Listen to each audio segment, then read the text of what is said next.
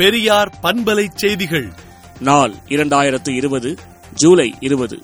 உலகளவில் கொரோனா வைரஸால் பாதிக்கப்பட்டவர்களின் எண்ணிக்கை ஒரு கோடியே நாற்பத்தாறு லட்சத்து முப்பத்து நான்காயிரத்து எண்ணூத்தி இருபத்தொன்றாகவும் இறந்தவர்களின் எண்ணிக்கை ஆறு லட்சத்து எட்டாயிரத்து ஐநூற்று ஐம்பத்தொன்பதாகவும் இந்தியாவில் பாதிக்கப்பட்டவர்களின் எண்ணிக்கை பதினோரு லட்சத்து பதினெட்டாயிரத்து நாற்பத்து மூன்றாகவும் இறந்தவர்களின் எண்ணிக்கை இருபத்தேழாயிரத்து நானூற்று தொன்னூற்றி ஏழாகவும் தமிழ்நாடை பொறுத்தவரையில் பாதிக்கப்பட்டவர்களின் எண்ணிக்கை ஒரு லட்சத்து எழுபதாயிரத்து அறுநூற்று தொன்னூற்று மூன்றாகவும் இறந்தவர்களின் எண்ணிக்கை இரண்டாயிரத்து நானூற்று எண்பத்தொன்றாகவும் உயர்ந்துள்ளது. விருதுநகர் மாவட்ட திராவிடர் கழக தலைவர் இள திருப்பதி கொலை முயற்சி தொடர்பாக பல்வேறு கட்சியினர் திரண்டு சென்று காவல்துறையில் புகார் மனு அளித்தனர். கொரோனா பாதிப்பில் மூன்றாம் இடத்தில் இருக்கும் தலைநகர் டெல்லியில் தற்போது பல்வேறு பகுதிகளில் மழை பெய்து வருகிறது. இதனால் பல பகுதிகள் வெள்ளக்காடாக காட்சியளிக்கின்றன. மேலும் வடமேற்கு இந்தியாவின் சில பகுதிகளில் கனமழை முதல் அதிக மழை பெய்யும் என்று இந்திய வானிலை ஆய்வு மையம் தெரிவித்துள்ளது.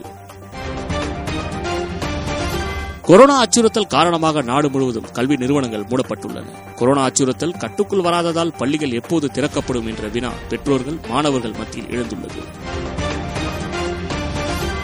ஆட்டோ தொழிலை பாதுகாக்க வலியுறுத்தி ஆகஸ்ட் பதினெட்டு அன்று தமிழகம் முழுவதும் பெருந்திரள் ஆர்ப்பாட்டம் நடத்த தமிழ்நாடு ஆட்டோ தொழிலாளர் சம்மேளனம் அறைகூவல் விடுத்துள்ளது.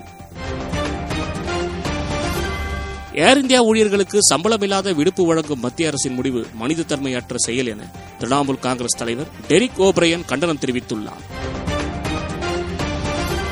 நல்ல லட்சியத்தை பெற வேண்டுமானால் சிறந்த விலை கொடுக்க வேண்டும் என ஒப்பற்ற தலைமை மூன்று என்ற தலைப்பில் நடைபெற்ற காணொலி நிகழ்வில் தமிழர் தலைவர் ஆசிரியர் கி. வீரமணி சிறப்புரையாற்றினார்.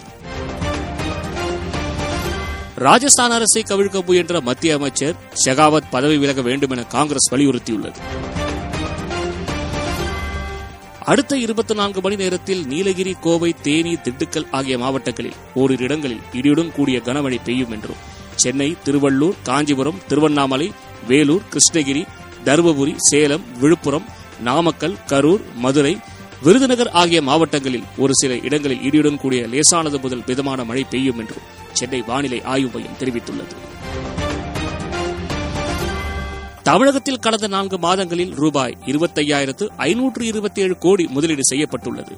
இதனால் தமிழகத்தில் நிறைய இளைஞர்களுக்கு வேலை வாய்ப்பு உருவாகும் என்று தமிழக அரசு தெரிவித்துள்ளது.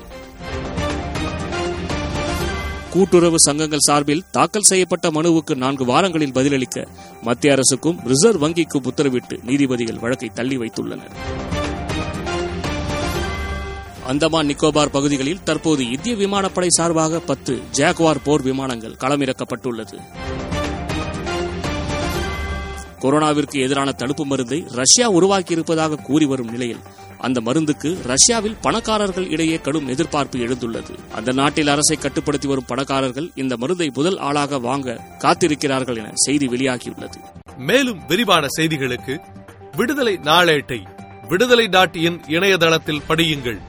பெரியார் பண்பலை செய்திகளை நாள்தோறும் உங்கள் செல்பேசியிலேயே கேட்பதற்கு எட்டு ஒன்று இரண்டு நான்கு ஒன்று ஐந்து இரண்டு இரண்டு இரண்டு இரண்டு என்ற எண்ணுக்கு பெரியார் எஃப் நியூஸ் என்று வாட்ஸ்அப் மூலம் செய்தி அனுப்புங்கள்.